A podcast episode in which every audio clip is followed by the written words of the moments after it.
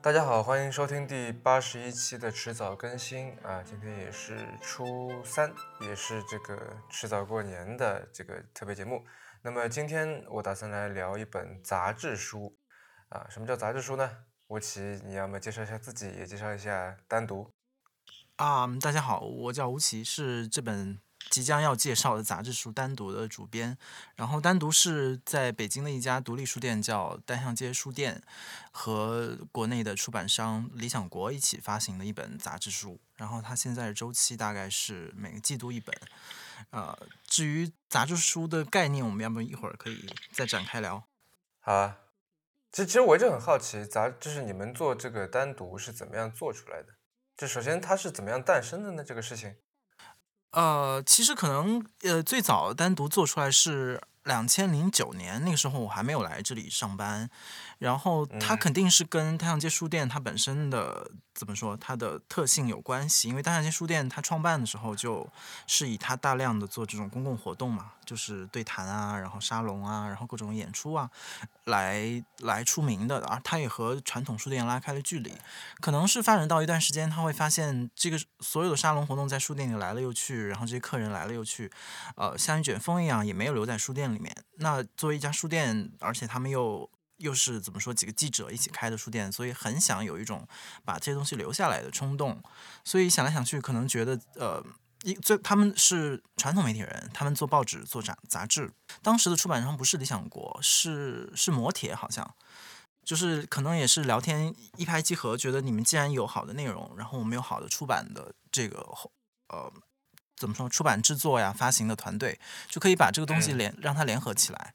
所以一开始其实是一个单向街书店做很多事情都是一个非常呃 random 的事情，就是他是随便想的，就是他跟所谓的文化圈的这些人啊、艺术家、导演啊、出版社混在一起，所以他们大量的东西从日常的生活聊天啊或者工作这种偶然的接触里面，就会发现，哎，你会这个，我会这个，我们两个一起把这个一加一，然后看他能不能做出一点东西来。所以如果要说最早，其实就是这样的一一一个源头，然后慢慢的他才真正的去。去开始寻找说一本杂志书，它应该有怎么样的自觉？它应该是一个什么样的形态？它可能是什么样的形态？它怎么样才能在市场上有好的表现？我觉得这些，呃，至少在我的理解里面，它其实都是在后来慢慢的开始积累和开始总结这些经验的。呃，所谓的杂志书啊，可能这个有些听众不知道这是一个什么意思。杂志书的英文叫 MOOC，就是它是把 magazine 跟 book 两个单词合在一起。呃，换言之，它是像杂志一样定期出版，但是又像书一样的来做这些选题策划，啊，就是它的深度跟书一样，但是它的这个频率像杂志一样。这首先我我挺好奇的一点是，单独为什么会做这个开本尺寸啊？就是它既既不是那种小的文库本，又不是大的那种就正儿八经的一本书。它叫小三十二开，其实一开始的单独就是我刚才说的磨铁合作那个时候，单独比现在要要大一些，它可能更像一本就是传统意义上的一本一本书的样子。然后是在我来单独之前，它其实已经变成那种小的开本了。所以最开始它具体是怎么样变成那个开本的，已经我我并不知道那个具体的答案。但是我的观察和我做单独以来的经验其实是，嗯，因为我们对就做书店也好，或者是做单向街书店也好，这些人都是大量阅读的人。然后这些人，我发现有一个特点，就是对书的那个标准和现在大众市场上对选书那标准其实不一样的。比如说，中国现在图书市场的一个潮流就是把书做厚、做硬，嗯，然后做做精美。然后就是要放在书架上，然后又非常，首先是看的非常体面啊，就是或者是卖的很贵，然后或者就是你送出去的时候很扎实，所以这个潮流就是跟我们其实真的在每天想要看书，然后你甚至包里始终要放本书的人，其实习惯是完全相反的。然后大部分人会把这个当做一种怎么说，就是一种。一种一种阅读习惯，或者是聊天的时候聊到这个就算了。可是，当我们发现我们自己手里有一个书是我们自自己制作的时候，其实你你自己所有对书的这种诉求和你的偏向都会都会都会考虑进去。所以具体到这个尺寸，会觉得单独它的尺寸是非常便携的。它可以，比如你放在裤子里面裤口袋一插，或者你放包里一塞，它它用的纸也不重。其实我觉得尺寸的考虑，或者是用纸这些，其实最终还是为了希望这本书能够被大家看到，被大家使用。就它不是一个摆设，不是摆在哪里的，它就能随手能翻起来，哪怕你并不需要从头看到尾，但是它能够怎么说？因为书的价值真的是只有在这种阅读和传递里面才才存在的嘛，不然的话它就是一件摆设。对对，我这个亲身经历是去年年底的时候，因为这个出差各种旅行比较多嘛，然后我会有这个随身携带书的习惯，然后那时候我就带了你们的书，一个是说很小，第二个是呃轻，就我可以把它，我可以单手来操作它，并且我可以把它举高，就是我可以是放在这么一个平视的这么一个高度来看它，也不会也不会觉得很累。呃，然后在你说到了改版，其实我觉得挺好玩的。因为从十三期开始是吧？就你们的这个，我的观察，十三期，然后这个封面从原来的这个怎么说呢？就是也不能叫精装吧，就是有点硬硬的那么一个。叫软精装。软精装是吧？嗯。出版业的软精签。嗯。现在是变成了是一种这个封面像一张地图一样可以打开，像海报一样可以打开的，对吧？或者像像报纸或者像什么，然后取消了原来的那个书签的丝带，嗯，对吧？嗯。然后还有还有观察到的一点是说，这个感觉目前出的几期是越来越厚了，比起原来的。哎，但是价格还是一样的，就加量不加价，就这些背后是什么样的考虑？啊？之前就是单独在改版之前的封面的那个用纸稍稍有点硬，所以那个纸那个那个封面呢，就如果你稍微合它一下，它就会有那个压痕。对，所以当时我听了很多周围的朋友说，就是这个单都很漂亮啊，尺寸也很喜欢，可是就是这个压痕他觉得就不舒服，就是如果你一压，他就觉得那我是不是不该压呢？就是一种很别扭的情绪在里面。所以后来我们改版的时候就把这个东这个这个问题给解决了，就是让它的封面和它的内文的纸呃变得很像，就是你可以就是。拽它或者怎么样，就反正随便塞。所以其实一开始你说到那个就是封面整个设计的那个改变，呃，那个其实呃跟我们刚才谈它的尺寸什么其实是一脉相承的，就是谈就是其实也跟你最开始的问题也是相关的，就是怎么去看待一本所谓的杂杂志书，嗯。就之前的单独的封面，如果就是不知道大家有没有看过，就是一张就是白底，然后上面有一张照片，大概占三分之一的篇幅，然后剩下可能大大两个字单独，然后它的主题，然后会有一句非常抽象的，可能你第一遍你看不懂的一句一句名人名言。个人的感觉就是，我是一个读者的时候，就觉得这本这本杂志有一点。就是有一点冷淡，或者说有一点冷漠，就是他他是他不大召唤我去去打开它或者阅读它，好像它本身就是呃已经自得其乐，或者已经嗯自成一体的摆在书架上，它也不需要被打开或者怎么样。就是你会发现你跟他的关系嗯挺微弱的，就是如果尤其是对如果你不知道单独是什么的话，如果你知道单独，那你对他有你的期待或者怎么样的，所以因为。所以它最大的两个字就是单独嘛，就是单独两个字非常大，所以它的预设其实就是那些已经知道单向街书店的、已经知道单独的朋友们，然后会愿意来买这本书。然后，但如果你放到一个就是更大众的，也不是大众了，或者更大的市场去考虑，就发现其实有更多的人他不知道单独是什么，所以也许单独这两个字对他来说不会有什么具体的含义。那。这本书要打动别人，或者说要和读者发生关系的时候，其实要靠你更具体的内容，或者说态度上你也应该比之前更热烈一些，更积极主动一些。所以这是背后改封面的那个那个想法，所以就把它从彻底的把它铺满，就把我们所想到的这本书里面，呃呃收录的著名的作家。或者是他们说的特别有意思的话，或者是那些和当今的生活特别有关系的信息，全部给它提炼出来，然后放到一张更大的纸里面去，然后让这张纸。所以后来做排版研究的时候，就发现，哎，其实你把所有信息放出来，它就很像一张传统的报纸。嗯，其实传统报纸就是这样，每一张铺开那里，然后你会自己去寻找说哪里是你感兴趣的，然后有不同的地方会。会提示你这个标题放大，那个标题放小，而且又把我们我们把主题这个字放成整个封面设计里面最大的那个字，单独相对让它缩小了一些。所以其实所有这些字体的变化呀，或者是其实都是在我们在试假在试验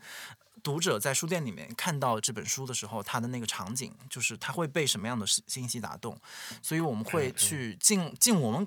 可能的去去，呃，不知道是不是迎合啊，但是就希望是能够和他形成某种更更紧密的联系吧。然后你说定价问题，其实是另外一个问题，定价那个真的是有一种。和厚度啊，这个是真是有点没收住，就是，呃，其实改版以后，就是可能各方面反馈不错，所以就是稿子什么也变得比之前要多和丰富，然后编着编着就编厚了，就完全是一个非常意外的意外的结果，而且因为是因为理想国的编辑来帮我们把控，就是最后的编校的那个流程，所以就可能他觉得，哎，你既然你就是给我这么厚的内容，那我就给你出了，但其实他没有。没有告诉我说已经比之前厚那么多了，所以比如说最新的那期就是新北京人，其实他已经超有点超过我们对他的那个预期了，而且所以他定价上也好像有这期有改动，是已经四十几块钱了嘛，因为他纸张各方面成本也上去了，嗯，但是其实最理想的时候还是希望他能稍稍。再薄一点，就是不要像新北京人那期那么厚，比如说十三、十四、十五那个厚度，我觉得是是是可以的。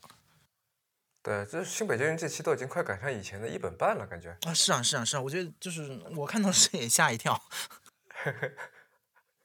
就这么一本厚厚厚的小书，拿在心里面还是有点压力的感觉。对，是的，是的，其实它就跟我们之前开刚开始聊的很多我们的，比如说我们的原则设想，其实有一点点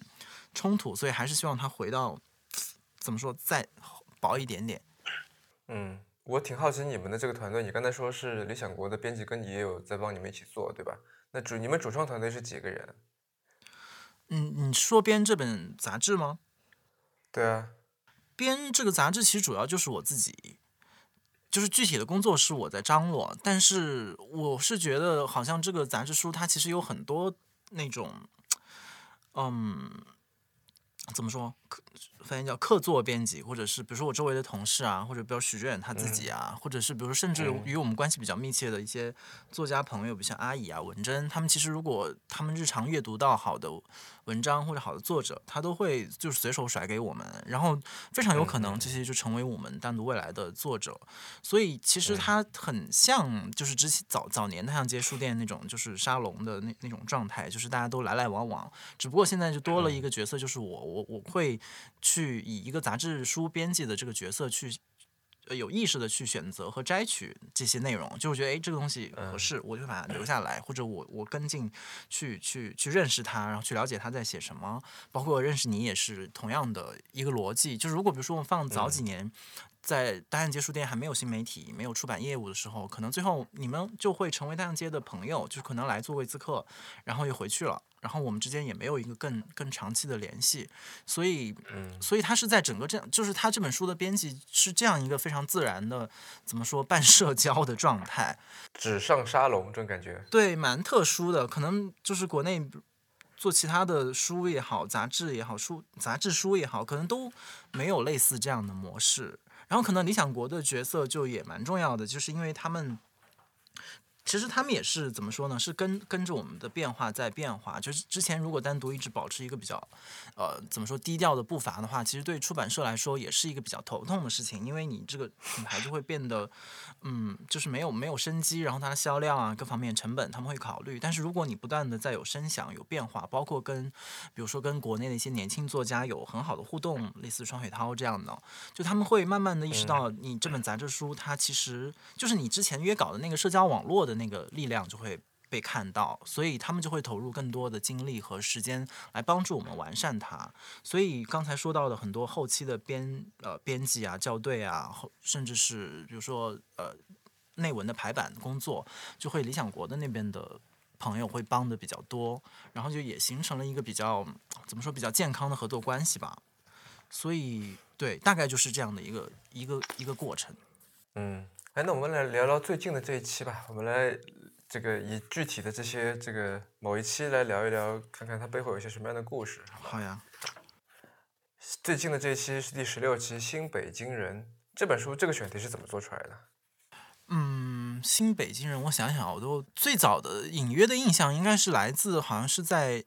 一两年前吧，就北京开始，其实最近一波的那个北京开始清理什么外地人这个。那个举动，其实在一两年前就已经开始有它的先声了。比如说那个时候清理那种大型的批发市场、农贸市场、家居市场，然后其实开始一步一步的往外清。然后后来好像有什么穿墙穿墙打洞，就是开始整治这些胡同里的这种生态。然后那个时候你就感觉到北京这个城市在发生某种变化，这种变化，嗯。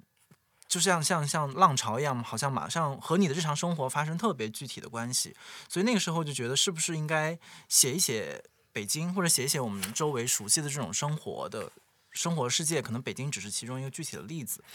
所以就有这个隐约的这个这个想法，然后就开始就是想，就周围到底有谁，比如说写过北京，比如说我们开会的时候，许志远就会说，哎，他很很早之前看过，比如西川老师，他写过一次北京，就是那他从历史的那个纵深的感觉，比如明代、元代那个北京城和今天这个北京城，呃的一种一种历史上的像幽灵一样的联系。所以最早会有一些这样的文章，呃，开始出现在我们的视野里面，但是也也只是说作为一个储备。最后让这个这个选题得以成立的，我自己觉得是其实是皮村的那一组文章，这也是这期里面我最喜欢，甚至是好久以来我读过的最喜欢的一组文章。其实皮村我们也一直都知道，但是我们一直跟他也没有特别怎么说密切的联系。其实皮村文学小组的那个老师张慧宇老师，之前也也给单独写过东西，但是我们没有想过跟他发生很具体的这种合作的关系。转机是在以之前在单独实习的一个同学，是北师大中文系毕业的，然后他毕业之后，呃，没有去任何一个地方正常的就是企业工作，他选择去皮村文学小组、皮村工会那边去工作，这个变成了他全职的一份工作。然后我知道这个事情之后，首先是非常感动，我就觉得就是他的选择，嗯，非常宝贵，在这个这个社会里面。然后另外一个就开始跟他聊嘛，就是就是他具体的工作啊，他负责什么。然后就想到，既然你像有这么一群呃所谓的工友，他们在在北京生活，而且他们也不断的以北京他们在北京生活经验为题在写作，而我又认识他这个里面一个非常具体的呃编辑的角色，就觉得很顺理成章的就应该让他们在这里嗯发表他们写的东西。但是其实一开始的时候是有点忐忑的，就是因为那个时候没有仔细的看过皮村的工友们写的东西，我很怕它是一种。就是很像一种类似慈善行为，你知道吗？就是就是可能他明明写的不好，但是你因为觉得它重要，因为觉得它嗯怎么说具有重要的社会价值，然后才去发表他的东西。所以其实一开始真是有一有一些忐忑，直到他把那个他就帮我负责收集所有的就是工友们的作品嘛，然后有的人是为了这个。这一本书重新写的一一个篇目，有的可能是他过去的过去的文章。然后我读到其中有一些篇目的时候，我是非常感动，倒倒是其次了。我是非常惊讶的，就是我觉得他们写的那个东西的那个质感是好久没有看过这样的文字了，就是它和生活的那种那种直接的联系和摩擦。而且他没有完全没有过度的那种文学性的修饰，甚至他没有考虑过什么是文学，他其实就是把他日常生活以及可能日常生活里发生出来的一些感受写下来，嗯，然后而且写的非常高级，就是我觉得这个事情让我非常非常的惊讶，可能就是因为他们回到了一个非常呃原始或者简单或者质朴的那个写作的起点，所以。他反而就回到了更和文学的核心，而不像很多可能就是经过呃复杂训练的写作者，他们会让他们的文章过度复杂化，就是用用一些多余的词藻和一些过度的形容，所以最后他们的文章来了之后，我就觉得哦，好吧，那这一期可能哪怕只有这一组文章，我觉得它也是完全成立和嗯和非常充分的了。我觉得这组对。大概是这样的过程。对，说到这里，要不要补充说明一下，你刚才一直在说的这个皮村到底是个怎么回事？嗯，皮村就是在北京六环外吧，然后就北京上，应该是西边，然后就是也是一个城中村，城中村啊，然后有，然后就是发音不准确，然后那边其实本来是一个就是很像一个普通的那种呃，很多打工者住。在那边租住廉廉叫什么廉价的公寓啊，然后一个一个聚集的地方。但是因为嗯，有一些包括北大呀、北师大的一些老师和一些志愿者，然后和那边还有一些呃一些歌手在。呃，在那边居住，然后和当地的工友就形成了一个叫做皮村工会的一个组织。就是其实他们是一起组织起来，然后一方面是丰富那些打工者的业余生活，另外一方面也帮助他们在自己的呃工作当中争取权益。然后皮村文学小组可能就是这个工会里面诞生出来的另外一个小组，就是对于呃文学有特别兴趣的一群人。可能其中比较有呃大家比较熟悉的就是范雨素嘛。范雨素就是因为他在正午上发表了一篇。很长的文章，所以引起了比较大的反反响。但是还有，其实有大量类似范雨素的人，呃，在那边生活跟写作。他们好像现目前为止我知道的都没有特别具体的发表渠道。但是慢慢的，好像他们每个人都开始，比如说我知道其中一个叫李若的人，一个一个大姐，好像她已经离开北京了，但是她。呃，这期的新北京人里也收了他的东西，但是他好像已经有出版社想要跟他签约他的个人，比如说随笔还是诗歌等等，包括范雨素他自己应该是也已经签给出版社了，所以他其实是一个，嗯，怎么说，我也不知道怎么概括这个这个组织，但是，嗯，对，不知道怎么怎么概括，兴趣小组，嗯，对，但其实他们也是一个政治小组，在我。在我看来，就是他们的，而且他们因为有很多的老师去跟他们讲课嘛，就时不时有工作坊啊等等活动。其实他们是非常自觉的，他们不是那种完纯粹的把文学和写作当做兴趣的。他们其实非常自觉的，呃，知道这是他们自我表达、被社会认可，甚甚至是争取他们的权益和声音的一种一个组织。包括里面的志愿者和那些老师们的状态，其实是非常。嗯，非常正直的，但我不然我不知道说这个话是不是，嗯，对，有点不够保护他们啊。但是，所以这可能也是他有趣的一点，就是他没有让这些让他们的写作流于一种对生活漫无目的的、无意识的，或者或者是过度沉沉自我沉溺的一种写作的那种方式，而是让他们变得很开阔。就是当他们谈论自己的时候，谈论他们的周围的朋友，谈论生活。嗯，其实比很多人都要都要开阔，就是没有那么狭隘，就是他们他们写出来的东西，所以我觉得这可能跟他们整个和比如和那些老师和大学大学教育者比较近的一个一个一个特点，就是让他们其实是非常自觉的在做这项工作，而不是一种就像你刚才说的一个简单的兴趣小组。嗯，兴趣小组是因为它的这个名字叫做这个。我刚才说兴兴，我刚才说，对我刚才说兴趣小组是因为它名字里面就有这个文学小组嘛。但其实它让我想起了一本，呃，应该是根据现实所改编的一本书吧，叫做《根西岛文学与土豆饼馅饼俱乐部》。哦，有意思，这是讲什么都？没看过。历史背景是在二战，然后有一个岛叫根西岛，然后它被这个被德国人占领了，然后岛上的居民由于在战时嘛，所以就大家都没什么东西吃。然后这些居民他抓了一只这个从德军的这个圈里面逃出来的一只猪，然后把它烤了以后在那吃。但是呢，这个因为这个烤的时候很香嘛，然后再加上那个时候本来是有宵禁的，他们是在晚上偷偷的烤着吃，然后就被这个被德国人发现了。发现了以后，然后这个德国人说你们在干什么？这群人聚聚在这里，然后他们说我们在谈论文学，这样。说我们这是一个文学和土豆皮馅饼俱乐部，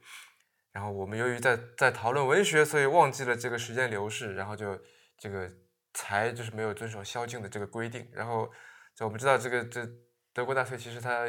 也有这个爱好文艺的那一面嘛，嗯，所以他们说哦，那好好好，你们这个搞文学是好的。然后因为做了这个事情，所以就有了这个起了这个头。那德国人说，哎，你们什么时候搞下一次啊？然后就这个这个这个 文学俱乐部就变得说真的要搞读书活动，然后这群小岛居民其实他们以前是不读书的啊，然后因为有了这个事情，所以就慢慢就不得不要读书，然后发现哎读书真的很有意思，然后就开始这个在在在聊这些这个文学，在跟外面写信，然后就开始一个屠夫读莎士比亚等等等等，那挺有意思的。我其实那那天那个就是有一个电影导演叫李霄峰，我不知道你认不认识。他，因为也是单独的朋友，他就是看到了《北京人》这一期，然后他特别激动，他看到皮村的他们写的东西，他就说他其实觉得这是此时此刻中国正在发生的重要的文学事件，就是这些人在开始写，而且他们写出来的东西就是其实是蛮颠覆性的，就是呃，比如说我们如果看现在的所谓的中国的文坛，或者是陆续发表出来这些作品，其实和他们的东西有本质的区别，但是你会被皮村的那些人写的怎么说？你会更直更直接的被他们击中，然后你你天然的觉得你的生活和他们联系在一起。我觉得，所以他他说完之后。我觉得是事后去仔细的去去想一想，这些人的写作对我们今天的社会来说到底意味着什么？为什么说，比如说当范雨素，呃，开始讲述他自己的故事的时候，所有的人，嗯。都为之感动，或者至少它引起了很大的社会的舆论和反响。我觉得这背后的原因是蛮值得探讨的，以及去真的，比如说有好的学者或者怎么样去进入这个领域，去去去研究他们到底是不是一个怎么说真正会给文学带来变化的，嗯，一一种潮流。对，呃，让我们再说回这个这本书吧。我其实挺感兴趣，比方说你定了一个选题以后，新北京人，那你是怎么样去找到这么多的文章的？因为你这里面其实你在这个书里面有很多的，就不像一般的书，因为你是杂志书嘛，所以你有栏目这一说。对对对。对你有这个我话题、小说、诗歌、访谈、影像、随笔，对吧？还有评论。对。这本里面还有剧本，剧本不是每一期都有。所以就是你做了一个选题，然后这么多的不同的题材、不同的形式的内容，你是怎么去找的？呃，每个栏目的情况可能不一样。比如说，嗯，评论可能我们会有固定的，就是几位老师或者作者是帮我们写评论。比如说，其中可以举例的就是云野退，他就是个自由撰稿人，然后他其实平时也是个书评人，所以他有大量的这种。嗯，就是很怎么说，既专业，但是又写的又很有趣的书评的那个产，就非常稳定的一一个作者，所以他会持续的，比如说几乎每一期单独上，你都能看到他的他的评论，但有的时候是他的随笔，所以有一有一类作者是我们已经形成了很很稳固的合作关系，呃，比如说他们的小说或者他们的他们的诗歌。嗯，像李静老师是包括就是你刚才提到这个剧本，他本来是他也是写评论的，写戏剧评论啊，写书评啊。他是王小波最早的，好像是他的书的编辑吧。但是他与此同时，他也是一个戏剧的创作者。比如他去年还是前年写了一本关于写了一部关于鲁迅的一个戏剧，叫做《大先生》。那时候在北京，在上海演的，好像也蛮火的，是那个演员赵立新演的。所以那个时候我就知道哦，原来他自己一直在稳定的创作剧本，所以也一直就开始跟他聊嘛，就说最近在写什么。他说最近要闭关，然后要写一个新的东西，然后就知道他又写了一部叫做《秦国喜剧》，然后《秦国喜剧》他首演的时候我还去看了，但他只是个内部试演，因为这个剧本其实也写的非常的非常的政治，就是所以他。几乎不能公演，然后就从中就就是他把剧本发给我之后，就从中发发现了一个片段，是他能够很怎么说，他有自给自足的这种叙事能力，他不需要上下文的。我觉得，哎，那呃，如果是这样的话，我们非常愿意试试刊登剧本，而且其实一直都想做剧本。但就是一直要，因为剧本都是很长的嘛，你怎么能找到中间的那个短的段落很难。但觉得哎，这就很很合适。当时我还很担心这个会被审查拿掉，但是后来发现好像就是戏剧和虚构的形式，呃，完美的躲过了审查官们对于内容的那种判断力。真的，然后其他的内容其实比较困难的是，你刚才说到了关于北京的那个部分，也就是我们每期的话题主题。这个变化，其实也是之前的单独的主题相对的模糊跟抽象，然后从改版之后，其实每一期都希望尽我们的努力让它变得更具体和和和扎实一点，希望至少在话题的那一部分能够非常直接的回应我们每一期的主题，所以呃。具体到这一期里面，像比如说像西川老师的文章，其实是许愿推荐的，因为他知道我们要做这个题目，所以他本来说想自己写，后来他觉得好像西川老师这一篇把他想写都写完了，他就他就说推荐我们去去跟他约这一篇。然后呃，其他的比如说那个影评人，嗯。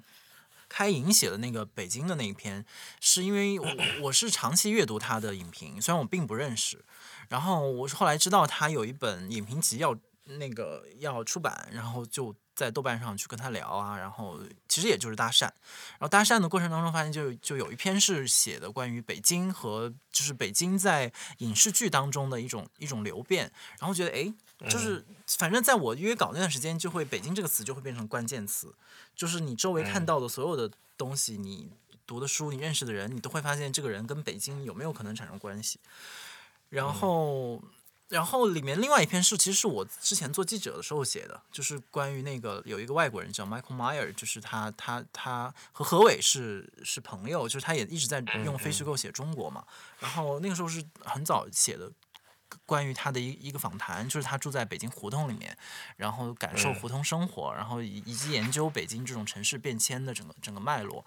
所以你会发现你自己的这种阅读和工作的事业当中就会发生很多这样的交织。小雨那一篇是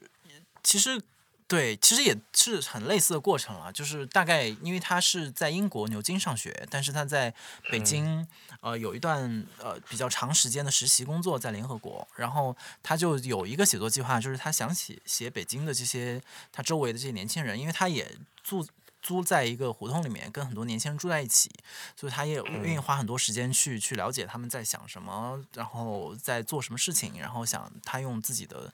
怎么说半小说半非虚构的那种那种文试验把它写下来，然后当时我就问他有没有写成的篇目嘛，然后就他就说其实有一篇小的，我就说那其实可以，其实还有一篇稿子被拿掉了，是我自己蛮喜欢的，然后我觉得。本来说对我们的专题也是很重要的一篇文章，是我以前的同事《人物周刊》《南方人物周刊》的记者魏毅写的一篇，叫做他原本的题目叫《北京在别处》，后来我给他改成了叫《自从离别后》，就他写了那些离开北京的人，就是比如说，嗯，因为文革离开北京的人，或者是因为呃建国离开北京的人，比如台湾人。嗯，就是他串起了他采访生涯当中接触的好几波离开北京，包括包括他的外公，还是他的祖父，就是可能很早离开北京，然后所以就让他对北京有一种很很朦胧的印象，从小到大。后来他自己来到北京工作，然后成为一名记者，他在那个里面就写写到了怎么说一个我们生活在北京当中的人所失去的一种对于北京的视角。然后我觉得这篇其实是蛮重要的，去补充我们所谓的对于所谓新北京人，就是那些离开的人会怎么看。但是很遗憾，就是我们 敏敏感的审查官们，他们发现了这一篇有点不对劲，所以 就就拿掉了它。然后，但是我们后来在新媒体上放出来了嘛。你刚才在说的这个敏感的审查官，就是这个流程是怎么样的？就是你定首先定好选题，然后你去找内容，找完以后，然后你下一步要把这东西交给谁？嗯，其实一开始我会先跟理想国的编辑有一个讨论，就是比如说我文章差不多的时候，我就跟他说大概有这些这些这些篇目，可能他拿到内容，因为他非常了解就是出就是审查或者整个出版后期的流程，他会知道这当中可能有问题的是什么，他就会提醒我，就说呃如果你们涉及到了比如说某某关键词，你可能我们就需要有处理。他其实是希望我有一个心理准备，因为可能呃经常我们面对审查的时候，我们会就是被他搞得很烦躁或者是很恼怒，所以。他就希望我不要就是有太多负面的情绪嘛，面对这个问题。但我一直是怎么说，我是很愿意配合审查官的工作的。就是当他觉得哪里不对劲的话，我会尽可能的想办法，就是在文字上，呃，去去处理它。至少我我觉得出版是对我来说第一位的事情。然后这个文字的处理，我可以有妥协，当然可能也不能妥协太多。所以你说的这个审查官是？是理想国他们内部的不不不，其实理想国它并不是一个出版社嘛，理想国需要跟一个出版社来合作。之前比如他早年是跟广西师大出版社，但他现在可比如说跟台海出版社啊，跟师院出版社等等，然后所以具体来掌握这个审查尺度，其实出版社的编辑或者领导，就是他会有，比如说一般说一本书会有三审三校嘛，就是就是你会有经过这三三次的流程，每一个道流程都可能呃可能前面的。流程更多就是自我审查，就是因为你担心最后的那道审查会提出问题，所以你自己会把其中的一些关键词、敏感词做处理。最后一段肯定就是，比如说某某出版社的领导，比如说总编辑、副总编辑，或者我不知道啊，可能每个出版社情况也不一样。他们会呃，是他是最后拍板这个东西改与不改，然后删与不删的人，所以最后他会给到一次终审的意见，然后我们会在他的终审意见当中，根据他的终审意见来决定最后的成品。其实如果比如说，如果我们跟其实。嗯，理想国的编辑或者图书的编辑，他们会具体的跟这个人打交道，他们会知道这个人，比如说他可能，他们跟他也会有很多前期的沟通啊，他们可能也会尝试去说服他说这个作者本身是什么来路啊，就像我刚才去介绍这个作者一样，去讲述他的他的初初衷，然后他的想法，他是怎么样结过这篇文章，他他的本意是什么，不是你想的那样等等，可能会有一些更。更人性化、更日常的沟通吧。但是因为这个环节我们是理想国来帮我们做，所以就是他来处理这些。但是也很有可能会出现最后这种，比如说实在是他觉得不能修改，就是不能，就是完全不能使用的情况。单独遇到的，嗯，改版之后遇到的情况比较多，遇到这样的情况比较多。因为我们就希望题目更具体嘛，所以一旦具体了，你就有很多问题是你不能绕开的。所以就会遇到遇到这些，但对，大概是这样的过程。呃，现在出到了第十六本，第十七期什么时候上啊？第十七期啊，我们想，其实本来按理说是因为应该过年前后就应该上了，但是因为我们不是呃一月份的时候做书店文学奖嘛，所以那个很大的活动基本上把大家的精力都拖的拖进去了，所以就有一些稍微有延迟。我自己的想法应该是三月吧，三月希望它能够出来，就是所以过年的时候可能我跟理想国的编辑都还要再加加班了。那要不要预告一下会是什么样的内容呢？嗯，其实那啊说起来也蛮尴尬，就那期主题现在其实并没有定。并没有定的意思是，其实内容都差不多了，就是或者说我们一开始其实有一个主题，这个主题其实是是跨界，跨界的意思就是，比如说我们发发现很多现在的记者开始写小说，比如建筑师开始写小说，然后小说家在写在写评论，然后就发现每一个或者诗人在写，比如在写剧本，就是你发现每一个写作的门类都在互相串门，所以本来是想说去去做一期关于这些所有的这些。就是角色互换的一些人写的东西的集合，然后所以就是按这个逻辑已经收收罗齐了一批一批稿件，但是后来其实一直没有定下来，最后那个主题是什么？就以其实更具体的说，就是没有定下来放在封面上那几个字是什么，但是可能框架会是是这个框架，然后这还蛮蛮难的。其实每次这是做做做单独以来最最难的那个那个工作。就是你要把你所有此前的策划、你的想法和你最后收到的成品，嗯，首先你自己要有把它总结出来，把它提炼出来，用用，比如说七个字以内，甚至六个字以内总结出来。其次，你就要考虑到你总结出来这个东西对大众读者是不是有效，啊，它是不是能够准确的引起大家的共鸣，或者是至少和大让大和让大家能读懂。能读懂你意思，所以之前我们想了几个题目，都觉得嗯，比较怎么说呢，就比较复杂，就是不能很准确和直直白的表达我们那个意思。所以，所以最近其实也是在考虑，是到底是通过，比如说，只是通过主题的这种提炼来解决这个问题，还是说重新调整篇目，然后从别的角度来深发这个主主题。所以，其实是在最后这个阶段。的过程，具体的比如说文稿编辑什么的，其实我们已经已经做的差不多了。嗯嗯嗯，好的，那也就期待你们的这个新书赶紧上了。啊，谢谢人大主播。呃，您刚刚收听的是迟早更新的第八十一期，这是一档探讨科技、商业、设计和生活之间混沌关系的播客节目，也是风险基金 Once Ventures 关于热情、趣味和好奇心的音频记录。我们鼓励您与我们进行交流。我们的新浪微博 ID 是迟早更新，电子邮箱是 embrace at weareones.com。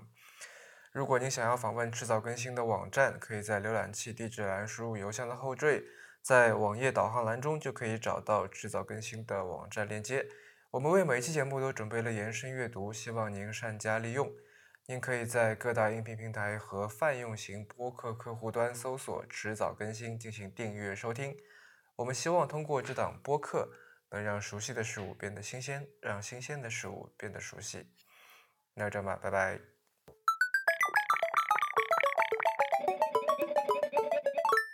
就是我我最近想做一个一个一个计划，就是就是请可能请几位呃生活在不同城市的人，比如北京、上海也好，或者是比如说有的在南昌啊，或者在哪里，或者在英国，嗯在在世界各地的人，呃，时不时的给我们写一点。嗯，怎么说？写一点来信，来信的意思其实不不是那种传统的信件，而是说，像你的思想日记一样，就比如说，呃，刚才说那个小雨，他在在牛津，可能比如比如说隔一两个月或者三四个月就写一篇他在牛津的感受，比如说他最近感觉到的世界的变化是什么，就是比如说牛津里面大家讨论的问题是什么，然后他自自己生活发生什么变化，然后他他的心得、他的困惑什么的，就希望他就是感觉是一种怎么说，世界各地的年轻人们到底在想什么的一一种一个形式，然后用比如说随笔或者日记那样的形式去去展现。